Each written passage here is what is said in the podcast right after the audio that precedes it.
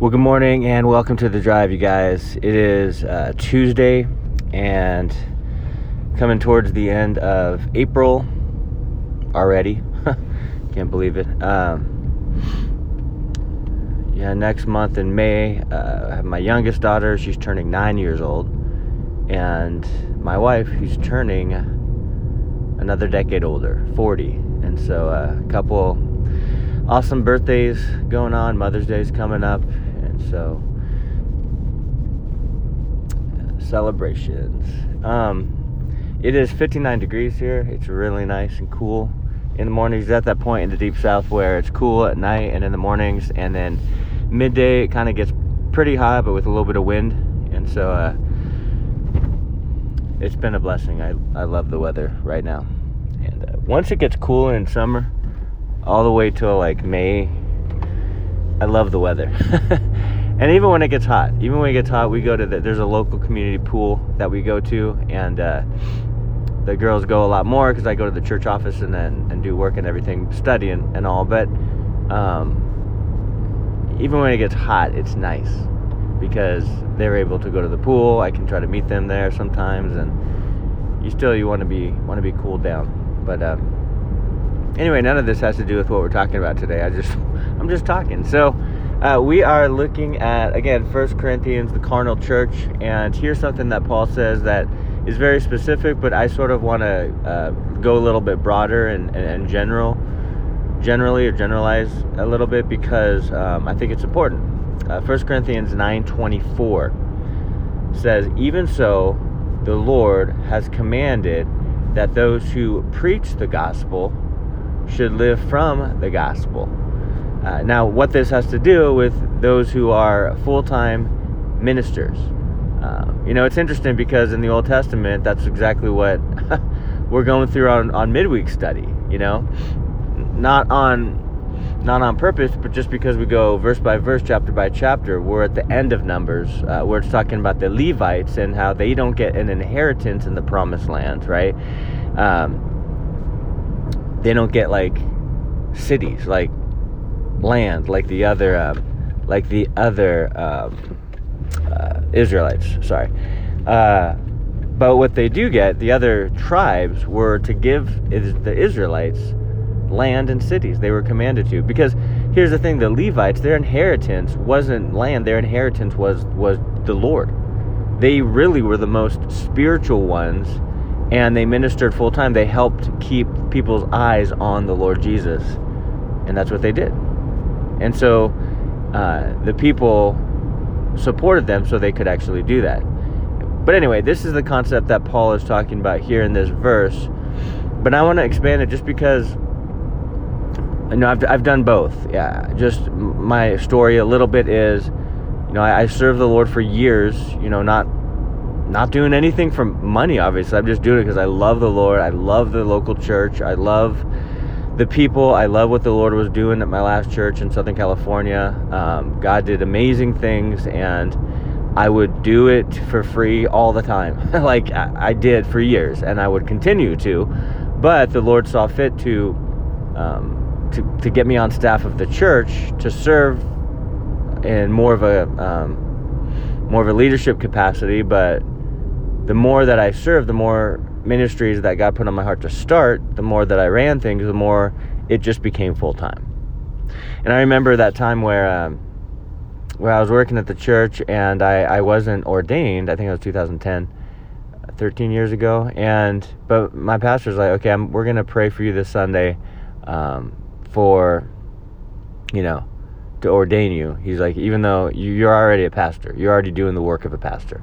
All I'm doing, he said, is recognizing in front of the church that this is what you're doing already. That's that's all I'm doing. It's not like you took seminary and all of a sudden you're like, okay, you get a job as a pastor. No, it's it's not an occupation. It's your vocation. You're already doing it. And so he um, he ordained me there in front of the people, and I've I've been doing it ever since. And I I served as a pastor for full time pastor there for about eight years. Ran a bunch of ministries, missions trips, all kinds of groups. It was awesome. It was fun. Then raised up people because I was called out to plant the church in the deep south, you know, a few thousand miles away.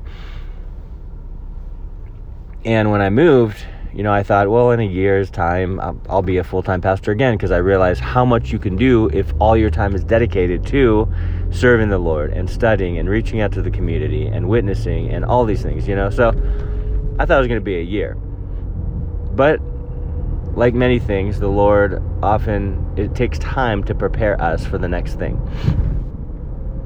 And so it took five years, you know, which is fine because for that five years, I was able to work a secular job and you know, praise God, He used me in that secular job to pray for people, to counsel people, to people at the at work. You know, um, they call me preacher. Um, some call me preacher, some call me pastor. They didn't really say my name. They just said, "Hey, preacher." Um, but they would come in my office and ask for prayer and all this. And so I was able to minister in that secular job, which is awesome, and I loved it. Um, but then God put it on my heart, and it was t- like it was time to step out in faith and do it full time. And uh, and now I'm doing it full time, and uh, and it's been a blessing because I can everywhere I go I can I can uh, be a light for the Lord. Everything is ministry. I mean everything is ministry. I, the other day, yesterday, um, I went to the gym and this lady just lost her niece, and someone at the gym told her I was a pastor. So she came up and she was crying and she and she said please pray for me. I, I lost my niece. And so then she, she was just right there in the front counter you know of of, uh, of planet fitness. Right when i walked in uh, she came up and and so i prayed for her and uh, you know about grieving about comfort about the lord's presence about um, him being there and all and all that you know just trying to comfort her. Like corinthians says you know comfort those who we get comfort from the Lord, but then we're to comfort one another. And so I was able to pray for her right there in, in the front of Planet Fitness. And then she showed me pictures of her niece and everything. And, and it was a blessing. And she's like, someone gave me your devotional, and I'm using it for my small group, um, prayer, prayer group, um, study or whatever. And so I was just like, this is what I do. I, I love it.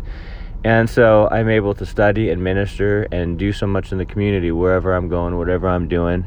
I want to be a light. And so, uh, so anyway, this is what Paul is talking about. But all that to say, I want to sort of generalize it as well because whether a person gets um, uh, uh, paid or not for being for ministering, it, it doesn't matter. Like the money thing, it really doesn't matter. What matters is that we're all called to be witnesses. We're all called to be, like Hebrews says, ambassadors.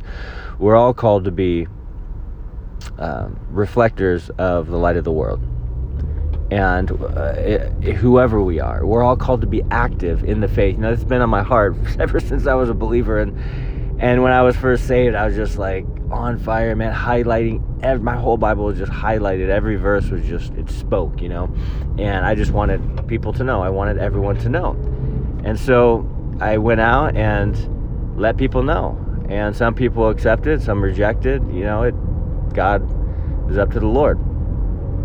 I just was a messenger, right? And uh, I always love that. I think it was Tozer or Wiersbe. I don't know. One of the old pastors who said, you know, we're not we're not uh, manufacturers, right? We the manufacturer we're not we're distributors. The word of God is already there. The truth is already set. We have the whole Bible, 66 books. We have the whole Bible. But what we are is distributors. We give it out. We let people know about the truth. We represent the truth. We talk about the truth. We live out the truth. We don't, the truth doesn't originate with us. It's not our truth. It's God's truth for a fallen humanity. And so what we do is distribute it. We're all ministers in some way. We all minister. We all um, are called to to make disciples. We're all called to plant and to water. And who's going to give us the increase? The Lord. He's going to give the increase. We're just called to be faithful with what He's given us.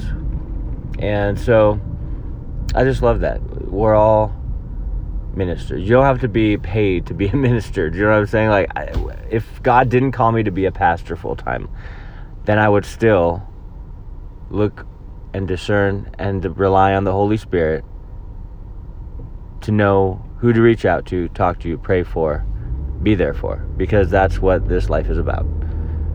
Right? That's what this life is about. The, we want our character to shine through.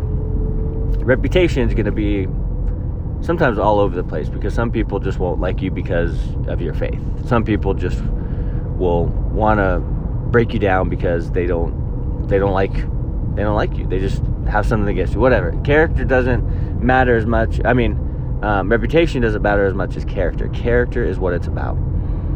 And so, as we have the character that's conformed to Christ and transformed, our minds transformed, it's like people will see that and will be a light just by the way in which we live, what we do, um, the actions we take, the fact that we help. You know, I was talking with a, uh, a believer the other day that doesn't go to our church, but he was like, you know, sometimes God will lay it on my heart to give money to people who are in need. And he said, one time when I was at work, I had, you know, I had just um, gotten paid and I had a hundred dollar bill, and this this homeless person came in and I I gave them the money. And, and my actually they were they were blessed by it, but he was also like, you know, my my coworker who is a total unbeliever saw saw it firsthand and he actually started to tear up He's like, why, why did you do that?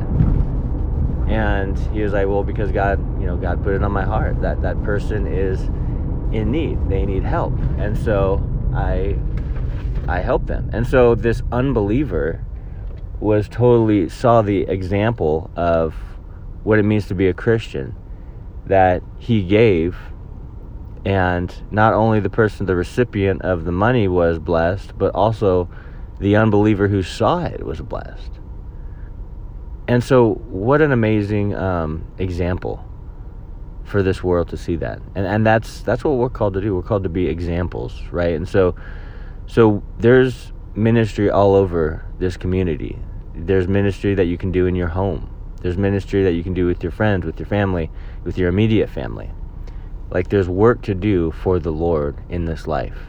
And he gives us so many opportunities to do it. And so it's a blessing. It's an absolute blessing. So pray to see how god wants to use you. Every morning i recommend pray lord use me today however you will. Whatever your will is for me today use my life. I surrender to you. And he will. He will use you. Well god bless you guys. Hope you have an amazing day and we'll talk to you tomorrow